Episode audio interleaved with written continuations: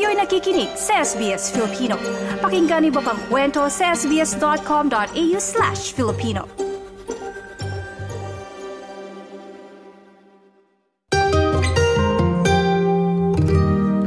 Muling tumaas ang tensyon sa pagitan ng Pilipinas at China matapos ang apat na oras na standoff kung saan dose-dose ng Chinese Coast Guard vessels ang hinabol at pinalibutan ng mga barko ng Pilipinas sa South China Sea o West Philippine Sea. Kinundina ng Philippine Coast Guard ang mga aksyon ng China sa pangunguna ni Admiral Ronnie Hill Gavan. The Philippine Coast Guard condemns once again the China Coast Guard's unprovoked act of coercion and dangerous maneuvers against a legitimate, lawful, and routine Philippine rotation and resupply mission to Ayungin Shoal. It has put the lives of our personnel at risk. Naganap ang insidente nitong biyernes kung saan karaniwang nagdadala ng supply ang barko ng Philippine Coast Guard sa istasyon nito sa stranded na barko na BRP Sierra Madre sa Ayungin Shoal o kilala ding Second Thomas Shoal.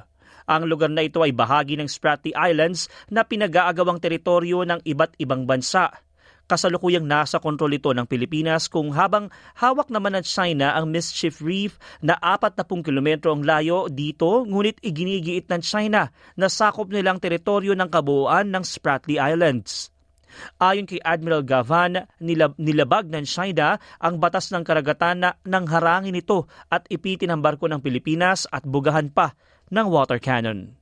It doesn't really uh, appear good to see a fellow Coast Guard violating the rules they are supposed to protect. You know, Coast Guards are established to provide or to protect or to promote safety of life at sea, not to conduct activities that will endanger the lives of people at sea. So I really find it very ironic. I, I am sad actually Ayon sa otoridad ng Pilipinas, sa abot sa 38 barko ng China ang nasa Ayungin Shoal kabilang ang limang Coast Guard at 28 maritime militia. Ang nasabing teritoryo ay nakalinya sa ex- uh, eksklusibong economic zone ng Pilipinas pero kontra ng China na may basehan sa kasaysayan ang pagsakop nila sa kabuuan ng Spratly Islands at illegal umano ang ginawang misyon noon ng mga Pilipino. Ayon kay Wang Webin mula sa Chinese Ministry of Foreign Affairs, hindi na saklaw ng international law ang issue ng pag-agawan ng teritoryo.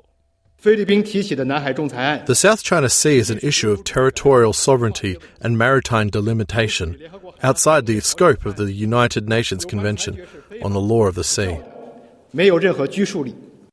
Nangangamba naman ang buong mundo sa tumataas na tensyon dito. Ayon kay Australian Foreign Minister Penny Wong, hindi apektado ang diplomatikong relasyon ng China at Australia sa paninindigan nito sa issue.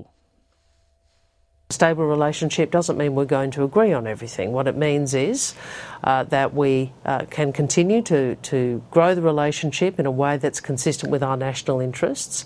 That requires we wisely navigate our differences.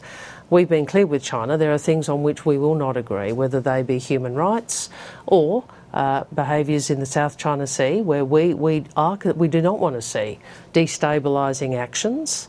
Uh, we do not want to see uh, uh, international law, that is the law of the sea, undermined in any way. Uh, that is our private discussion, that is also our public discussion.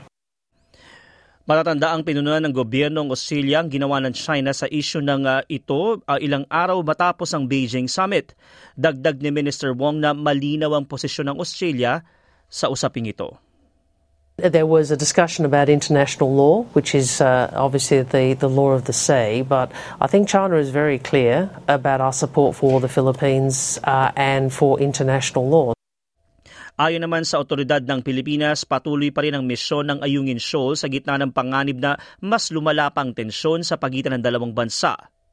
Ang ulat na ito ay binuo ni Adriana Weinstock at Naveen Rasik para sa SBS News na isinalin sa ating wika at isinalaysay ng inyong lingkod, TJ Korea. Para sa SBS Filipino. Nice yung bang makinig na iba pang kwento na tulad ito? Makinig sa Apple Podcast, Google Podcast, Spotify o sa iba pang podcast apps.